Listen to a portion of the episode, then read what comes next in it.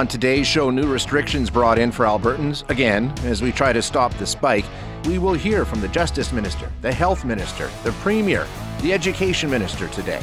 And the Proud Boys are no more in this country. The group has disbanded, claiming they did nothing wrong. Going to switch our focus now to enforcement, and uh, that is, I think, the key component in what we heard yesterday, and uh, some developments on that front already it seems like uh, enforcement certainly will be a focus of the new restrictions that were brought in yesterday. Uh, if you've been following on social media at all, the Whistle Stop Cafe, which is located near Mirror, Alberta, uh, they've had some other uh, protests and rallies and things like that, and they had a big one planned for this weekend um, to protest the restrictions and things like that. Well, Alberta Health Services has just issued a statement saying today, Alberta Health Services physically closed the Whistle Stop Cafe in Mirror and has prevented access to the building until the operator can demonstrate the ability to comply with the Chief Medical Officer of Health restrictions and requirements under Alberta's Public Health Act and food regulations. So, the Premier said he was going to be stepping up these uh, restrictions and the enforcement of them. And it clearly would appear that that is a new focus. Um, the closure order has been issued and the whistle stop has been shut down. So interesting development there. And as I said, coming up uh, in about a half an hour from now, the Premier and three of his ministers will be holding a news conference where we can ask more questions about this situation and find out exactly what the plan is around enforcement. Uh, right now, though, we're going to get an idea of just what the legality is around these kinds of laws when you're talking about public health orders and uh, you know health restrictions and things like that. And we haven't seen a lot of enforcement. And there's a lot of talk about why we haven't seen that enforcement. So we're going to try and clear that up a little bit right now. We're going to chat with Dr. Lorian Hardcastle, who is an assistant professor in the faculty Faculty of Law at the University of Calgary, with a cross appointment to the Department of Community Health Sciences in the Cummings School of Medicine, uh, also a member of the O'Brien Institute for Public Health. Um, Dr. Hardcastle, thank you for joining us this morning. Always appreciate your time. Thanks for having me. So we're seeing now that um, obviously uh, enforcement is going to be a focus here. I think there, it's not a coincidence that AHS moved out this morning to shut down the Whistle Stop Cafe after the announcement we heard last night. Um, do you expect we'll see more enforcement along these lines with um, AHS getting more involved? I do. I think we'll see AHS getting involved, but I also think that we'll see uh, law enforcement handing out more more fines. Uh, it sounds like, of course, fines are being increased, but mm. it also sounds like there's some pressure on the government after a, a statement that came out suggesting that the government had indicated to police to uh, not clog the courts with fines. And, and, there was some anger about that statement. And I think that uh, the pressure as a result of that um, will also uh, lead to more fines. Now, just in terms of the different ways that this can be enforced, because as you said, there's RCMP, there's bylaw officers, there's Alberta Health Services, there's city police officers, there's a bunch of different things here. How, how does this all break down in terms of trying to enforce these restrictions? Whose jurisdiction is it? Well, thing. Uh, we saw a bunch of finger pointing before, where, uh, particularly with Grace Life Church, where the RCMP said they were waiting for AHS to act, and AHS said they were waiting for the RCMP to act. But the fact of the matter is that both could have acted all along. Both had um, had had powers. The AHS is empowered under the Public Health Act to conduct enforcement activities, and by the same token, of course, the RCMP is is empowered um, to enforce almost any law, and so they too could have been uh, issuing. Uh, tickets or fines or those sorts of things as well. And so both have jurisdiction um, to, to, issue fines. And then if you're in the city, then of course bylaw officers um, also have have jurisdiction to issue fines. So, so there's a lot of different people who can do enforcement activities. Um, and as you said, it was kind of a really strange situation because we heard from, I know, the mayor of Lethbridge and um, the chief of police in Calgary. They know that the laws were brought in, but then we heard reports that they were told by the province, hey, don't write too many of these tickets because we don't want to clog up the court. So basically, this enforcement procedure um, was cutting itself off at the knees before it even got started. That's right, and and I think we heard from Mayor Nenshi that he was disappointed to have heard that, and I think there there was also some disappointment from some members of the public as well around this idea that these rule breakers have been blatantly breaking the rules, yet there have been so few so few fines. I think the number of fines under the Public Health Act right now is is just under 600 mm-hmm. in total over the entire pandemic. We've also heard about follow up. The premier talking about if you ignore these fines or you don't pay these fines, they're going to go through registry services, like much like they do with traffic tickets. What's the legality around that? Is that I mean, how does that work? They can just go ahead and say you can't have a driver's license until you've paid your fines. Is it just like a traffic violation? That's right. They can do that. Um, I, I haven't heard of any other jurisdictions doing that, so it was a a surprising move, but certainly one that can be done. And and um, it was expected that some people were planning on not paying those fines, and so it's a, a good way to incentivize them to do that. Um, so, so yeah, no, certainly, certainly surprising, but certainly also legal. Um, a lot of people saying, well, the reason they're not writing these tickets is because they would never hold up in court. Um, in yeah. terms of the legality of these restrictions and the enforcement of them, um, is that true? I mean, are these legally binding rules that have been set in place and they would hold up in court, or is there, you know, um, is is are people right in saying, well, they're not writing the tickets because they never hold up in court anyway? Yeah, I think that's un- that's unfortunate that that um, that discourse is going around, and and certainly it's a very common sentiment that's going around. And where it stems from is the fact that uh, prosecutors are actually deciding not to proceed with a number of these tickets and it's not really clear why. Um, in some cases, there may not be adequate evidence, um, but it's not clear why prosecutors haven't gone ahead with a number of tickets. By the same token, though, many are still in the courts. So there are many tickets still in the courts, and until those tickets are resolved, it, it certainly can't be claimed that. Um, that people aren't paying fines or that they're getting thrown out. The number right now is that 12% of the tickets that have been issued have already been, um, been have been paid, either because a judge ordered them to be paid or because the person voluntarily paid. Uh, but another about 38% is still winding its way through the courts. Um, and it's actually a very small percentage that have been dismissed or thrown out by the court.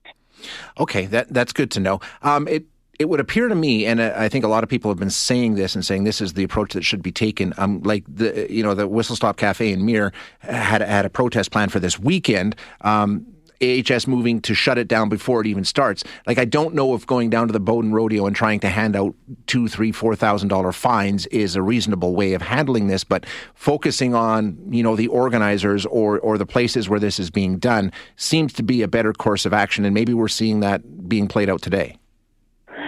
So. I think that if you go down and try to hand out tickets or try to break something up, I think there's always a risk of things escalating or becoming violent. And certainly at the boat Bowden Rodeo, uh, it's my understanding that there were only two RCMP officers there, yeah. and so you know they can't they they can't put themselves um, in in harm's way. Uh, and so I think you're right. I think the way of doing this is to stop these events from happening in the first place. I think that's safer for everybody. It's safer for law enforcement, but it's also safer for attendees uh, because if you go and they're already gathered there, then the public health risks um, are already occurring. Yeah, it, it's going to be an interesting uh, couple of weeks here in the province of Alberta, no doubt about it. Thank you so much for your time this morning and giving us a little insight into how all this works. Yeah, thank you for having me. Yeah, you bet. We'll do it again. Thanks very much. That is Dr. Lorian Hardcastle, who is an assistant professor in the Faculty of Law at the University of Calgary.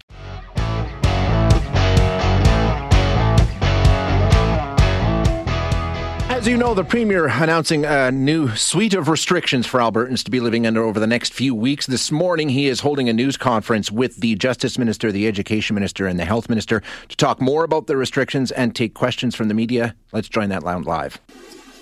Well, good morning. Uh, last night I announced uh, new mandatory province wide restrictions necessary to keep our hospitals from being overwhelmed. Today, we're here uh, to review the details of these measures and announce a big and very exciting step forward in our vaccine rollout. The restrictions that I announced last night are they are tough, uh, but they are absolutely necessary to stop the spike of the third wave of COVID 19 and to ease the strain on our overburdened healthcare system. We must act to bend the curve down one last time. Uh, Minister Shandro will provide a recap on those restrictions shortly. The good news is that we have vaccines on our side. As I said last night, They're already working wonders, and they're finally arriving in larger volumes, larger doses.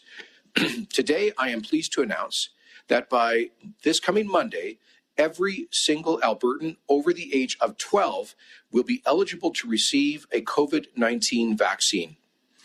This reflects late breaking news this morning from Health Canada that the Pfizer vaccine is safe for children of, at 12 years of age and older, which is obviously great news. This is a major milestone in our vaccine rollout, and it comes right when we need it most. When vaccines started trickling into Alberta just before Christmas, we had this day in mind.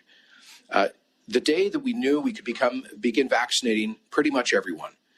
It's been a long road, and I want to thank Albertans for their patience. While we know that every single person can benefit from this vaccine, our priority has always been protecting those at highest risk first. Now that those at the highest risk of experiencing severe outcomes from the virus uh, have had the opportunity to receive their first dose, we can offer a vaccine to all Albertans. We're doing this in two steps to avoid overloading our booking system. We'll begin by opening up vaccine bookings to all Albertans age 30 and older. And starting tomorrow, Albertans born in 1991 or earlier will be able to book their appointments through AHS or pharmacies across the province. Then, on Monday, the 10th of May, we'll open up bookings to the remaining folks in phase three from ages 12 to 29 or those born between 2009 and uh, 1992. Again, we are staggering this phase into two age groups just to protect the booking system and to, so it doesn't get overwhelmed and minimize frustration of Albertans who've been patiently waiting uh, their turn to roll up their sleeve for their first dose. Because if we have upwards of a couple of million people trying to book at the same time, obviously that would create a lot of frustration. With this, another 1.3 million Albertans are now eligible for the vaccine. Outside of the Northern Territories, Alberta is the first province to offer vaccine to everybody 12, age, 12 years of age and older, uh, no matter where they live or what medical conditions they might have. This is a testament to the efficiency of our vaccine program and Alberta's determination to get vaccines into the arms of people as quick as we can. If we receive the supply that we've been promised, we expect to complete this entire phase by the end of June and hopefully sooner than that.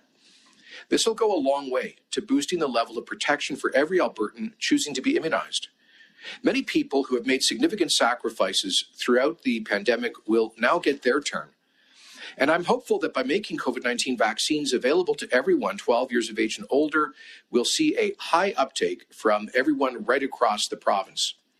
By booking an appointment and rolling up your sleeve to get a COVID 19 vaccine, uh, you take us one step closer to that reality. I want to close by thanking the thousands of people who are working day in and day out on the rollout of the vaccines. Despite the supply challenges and setbacks that we faced, our teams at uh, the Department of Health, Alberta Health Services, physician and pharmacy partners, and our provincial COVID 19 vaccine task force well, they've all developed and implemented an efficient, effective, and scalable model to get doses into the arms of people as quick as possible. I also and community pharmacies who are the face of this program. From the people who are booking appointments and administering the vaccines to those completing every task in between, thank you. Uh, you are, we are grateful for your efforts in protecting Albertans uh, from the pandemic. Together, we will get through this. If we follow the uh, public health measures that are in place and we get all get vaccinated as soon as we can. Thank you. And with that, I'm going to turn it over to Minister Shandro to talk about the additional public health measures. And uh, I believe we'll also be joined uh, by Minister Madu to talk about additional enforcement measures. Uh, and I believe as well Minister LaGrange to talk about uh, the difficult decisions with respect to uh, in classroom instruction. Uh, thank you, and good morning, everyone. I'd like to begin my remarks this morning by acknowledging the death of an Albertan due to a rare blood clotting condition that is uh, linked to the AstraZeneca vaccine. Um, my my thoughts are with the patient's family and all of her loved ones. It's a, a, tragedy for them, and I realize that it may be a shock to anyone who is who has been vaccinated or is thinking about it. So, because of that, it's important to be clear that this does not change the relative risks of vaccination or the message that people need to get vaccinated. And with the risks from COVID as high as they currently are, the best vaccine is the one that's available right now to anyone and everyone who is eligible. I should also note that the, that there are risks um, of blood clots when contracting COVID, and those risks are higher than the risk from a blood clot from a recombinant vaccine like the Covishield or AstraZeneca vaccines. Now, I, I realize that people may have questions. So if you do, please talk to a doctor or other healthcare professional. It's your decision, just like it was my own when I received the AstraZeneca vaccine. But I hope, I expect that people will decide that it's the right choice for them. I'd now like to provide a, a quick recap on the new restrictions that Premier was um, just now speaking about. These measures, uh, many of which take effect today, are tough and they are absolutely necessary. We need to get this wave of COVID cases under control once and for all and ease the strain on our healthcare system. As Premier said last night, we've seen cases rise significantly in recent days. And last week, we set a record for ICU admissions. On March 5th, which is just two months ago, we had about 4,700 active cases. Today, there are almost 24,000. We know that hospital capacity will get even more strained in the next few weeks. We need to take action to bend the curve back down one last time. And that's why, except for a few areas with very low transmission in the province, all outside social gatherings are now limited to five people or less. Indoor social gatherings are still prohibited. All post secondary institutions are going online only. Funeral services are limited to 10 people, including participants and guests. Receptions remain prohibited. All indoor fitness is prohibited, and all, as I said, all post secondary institutions will go online only. Any workplace where a transmission leads to three or more cases will also be required to close for 10 days, except for situations where a closure would be against the public interest. All K 12 schools province wide will shift to online learning from May 7th through to the 25th. And uh, as Premier said, our colleague, the uh, Minister of Education, Minister LaGrange, will have more to say on that in a moment. And starting at 11:59 p.m. on Sunday, patio and outdoor dining must stop at all restaurants, all bars, and all cafes. All personal wellness services, and that includes hair salons, barbers, and uh, estheticians, must also close. All outdoor sports and recreation will also be prohibited except with members of your own household, or if you are someone who lives alone, your two close contacts. Now, these measures apply to any region or community except for those with fewer than 50 cases per 100,000 people and fewer than 30 total active cases. For those few communities throughout the province, they will revert back to step zero restrictions. So they will have more restrictions imposed on them as well, but fewer than the other ones that I previously announced. Now, in these communities, in these areas, schools will still shift to online learning, and patios must still close on Sunday evening. Indoor fitness and youth sport or performance activities must also stop. However, they will be allowed to have gatherings of up to 10 people outdoors, up to 20 people at funerals, and continue offering haircuts and other personal and wellness services by appointment only. Now, all of these new restrictions will be in place for at least three weeks, except for schools. And they will work. We bent the curve in December, and we can bend it one last time again here in Alberta. Combined with the massive expansion of our vaccine rollout that Premier just announced, these measures will help us bend down the curve and get to the end of the pandemic. I know that Albertans are tired including everyone who's followed the rules and worked to stop the spread. But if we all work together to embrace these restrictions, we will get this final wave of COVID under control. So thank you. Thank you to all Albertans for doing your part in the weeks ahead. I'll now invite Minister LaGrange to provide more information on the shift to online learning. Health Minister, Minister Tyler Shandro following up comments from the Premier talking about the new restrictions that were brought in yesterday. We're going to squeeze in a quick break while the Education Minister gets prepared to make her comments. We'll be back with that right after this. All right, listening in to the news conference today with the Premier and three of his ministers. Up now, we have Education Minister Adriana LaGrange. Thank you, and good morning, everyone. As you know, yesterday we announced that all kindergarten to grade 12 students will move to at home learning starting this Friday, May 7th. They will return to school after the long weekend on May 25th. This is for all students across the province, regardless of whether they are in a hotspot region or not. I know this is very difficult news to hear for many students, for many parents, for teachers, and for other staff. Over the last week or so, we have been seeing an increasing number of COVID cases in the province, which is reflected within our schools. Over the last 10 days, in particular, the last four days, the number of students and staff quarantining, shortages of substitute teachers, and requests from schools to shift to at home learning have all increased substantially. We had all hoped that this type of a shift was behind us.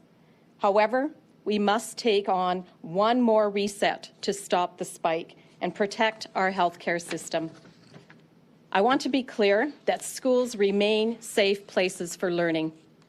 And we will get all and we will all get back to in-class learning as soon as it is absolutely possible. However, the operational stresses on the education system need to be addressed, given that provincial community spread continues to climb and we know that cases in schools are a further reflection of what is happening in our community. While difficult, there are some positives to this shift.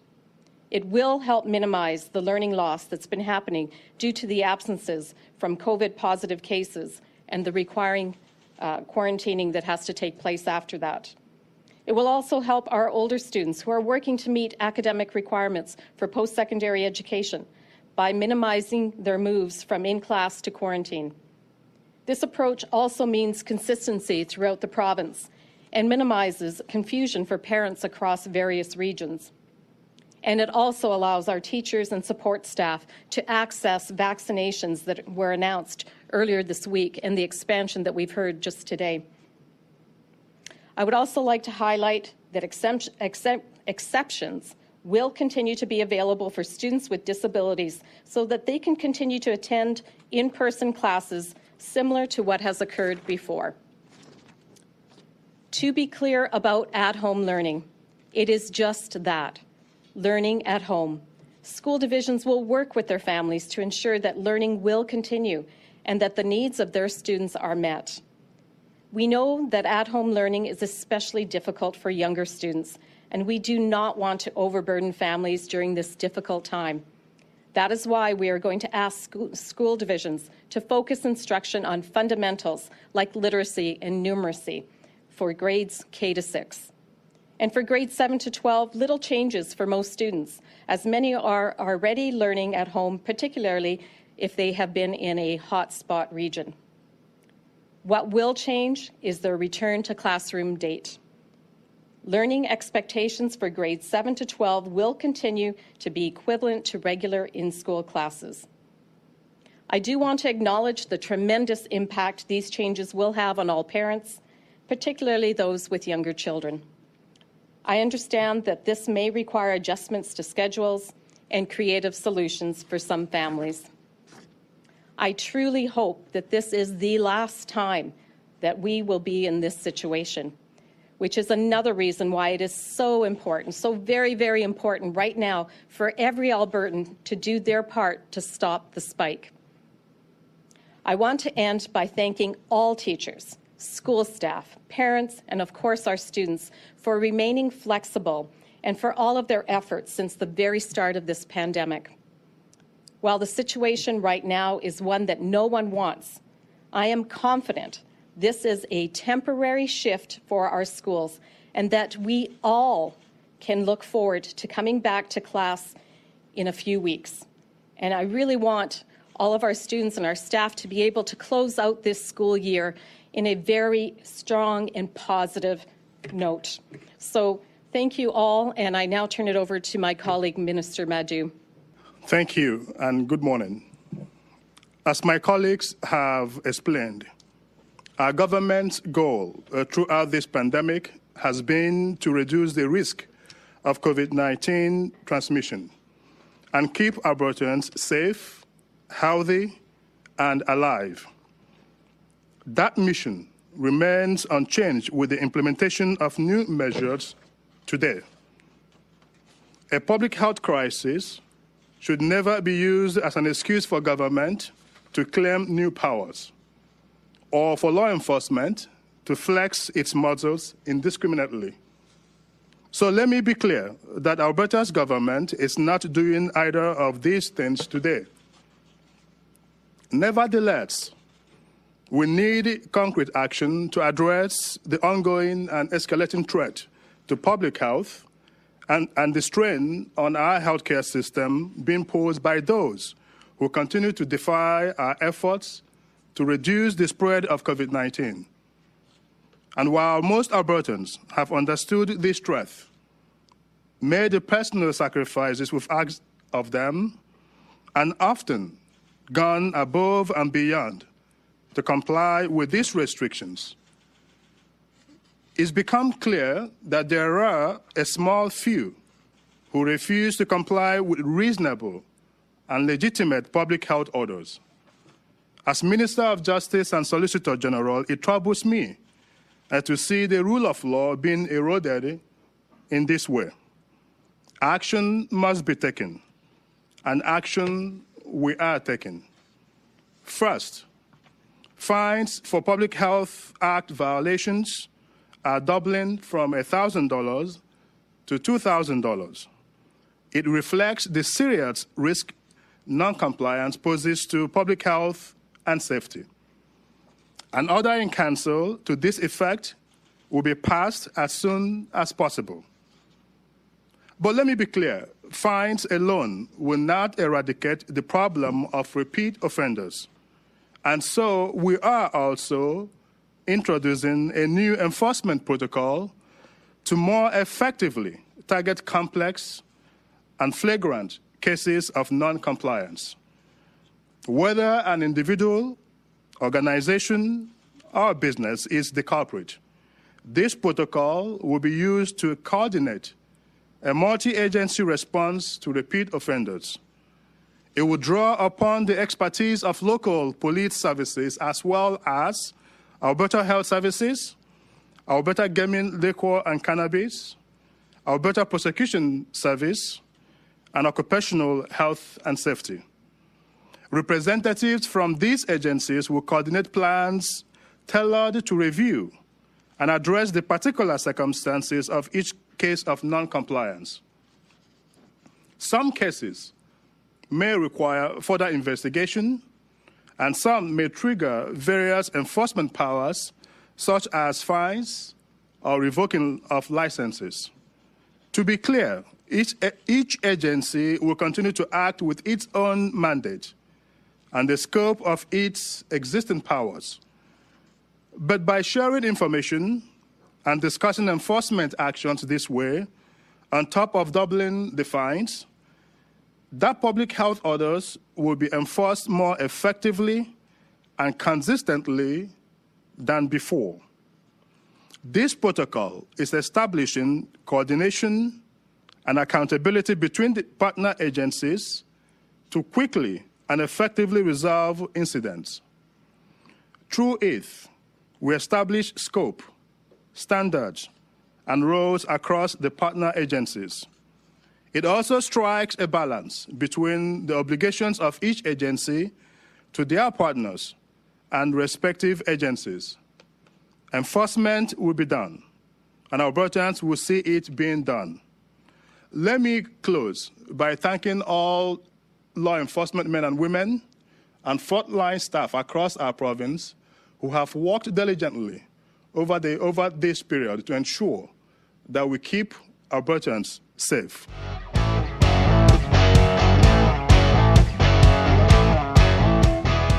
the Proud Boys and what the future of the Proud Boys in Canada may or may not look like. Joining us to provide a little insight, we have Elizabeth Simons, who is the executive director of the Canada Anti Hate Network. Elizabeth, thank you so much for joining us this morning. I appreciate your time.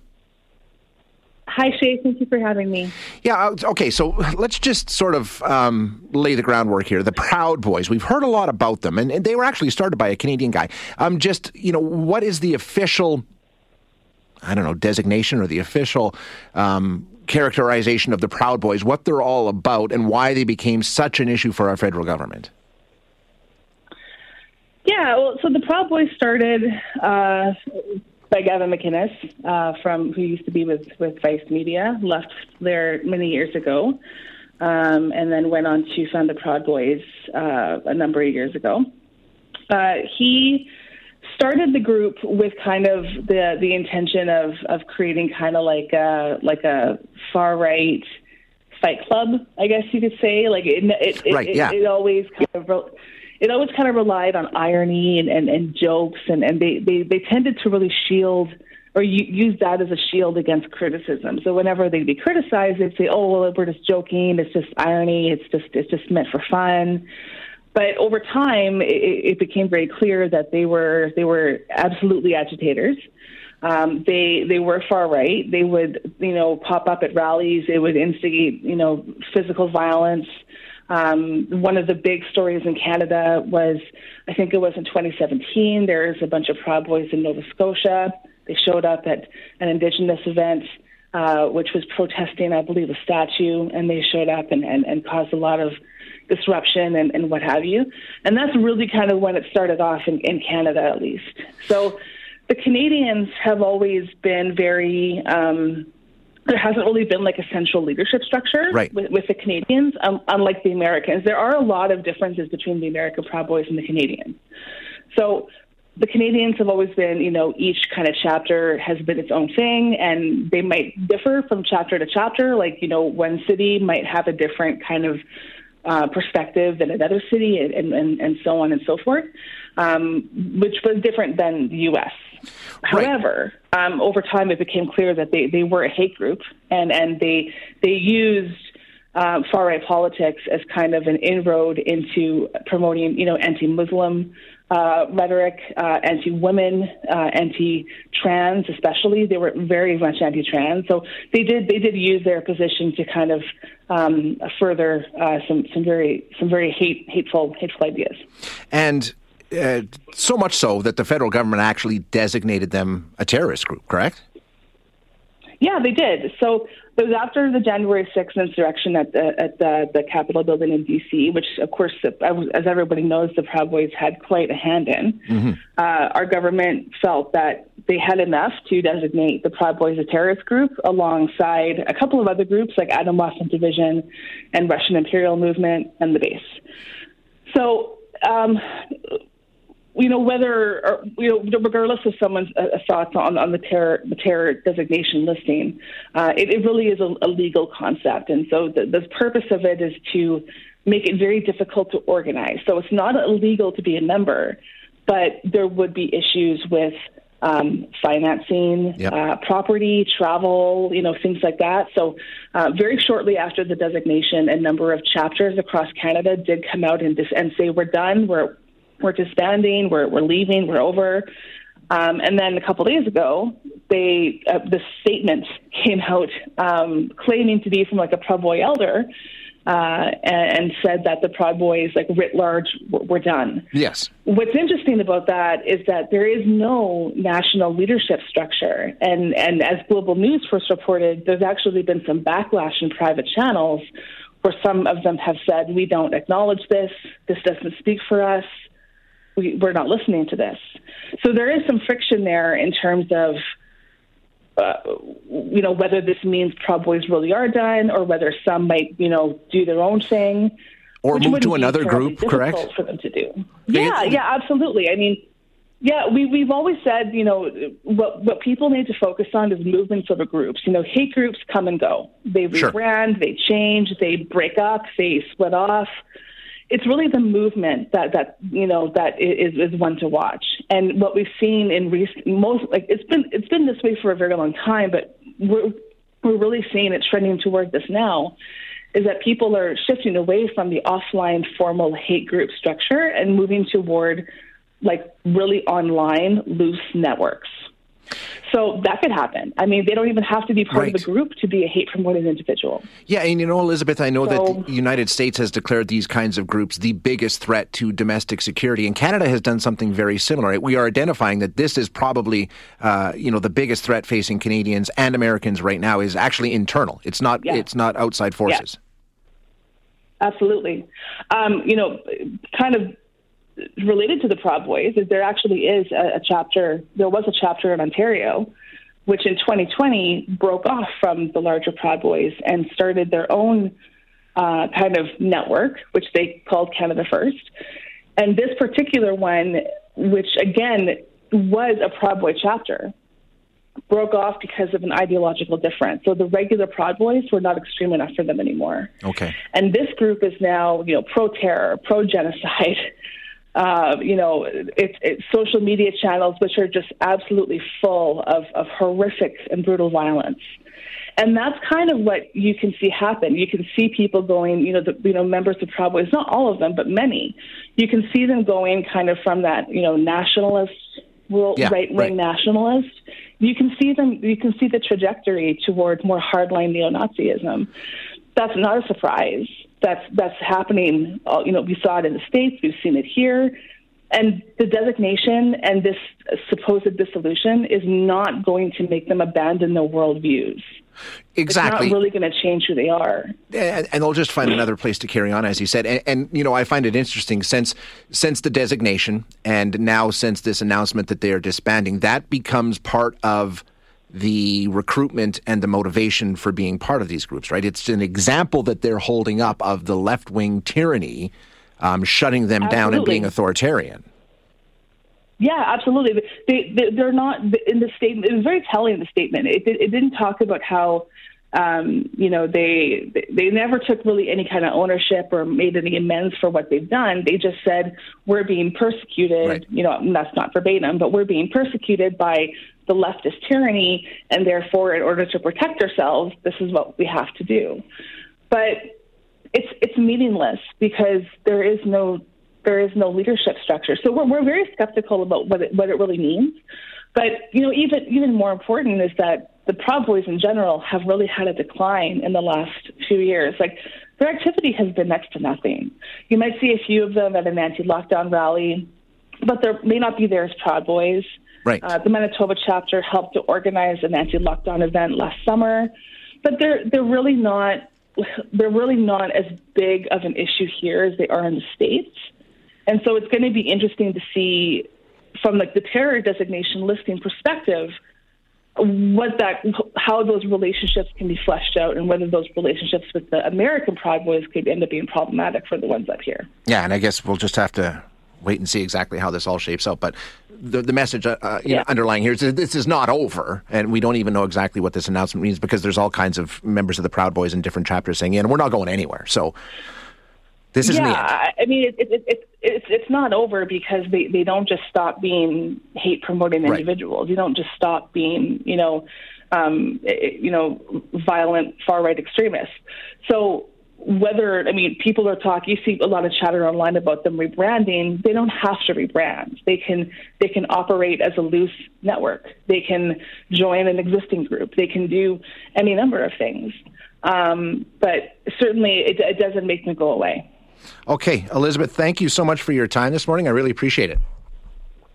Thank you for having me. You bet. That's Elizabeth Simons, who is the executive director of the Canadian Anti Hate Network. Thanks for listening today. To hear any of our other interviews, you can find them wherever you find your favorite podcasts. And if you like what you hear, don't forget to rate and review us.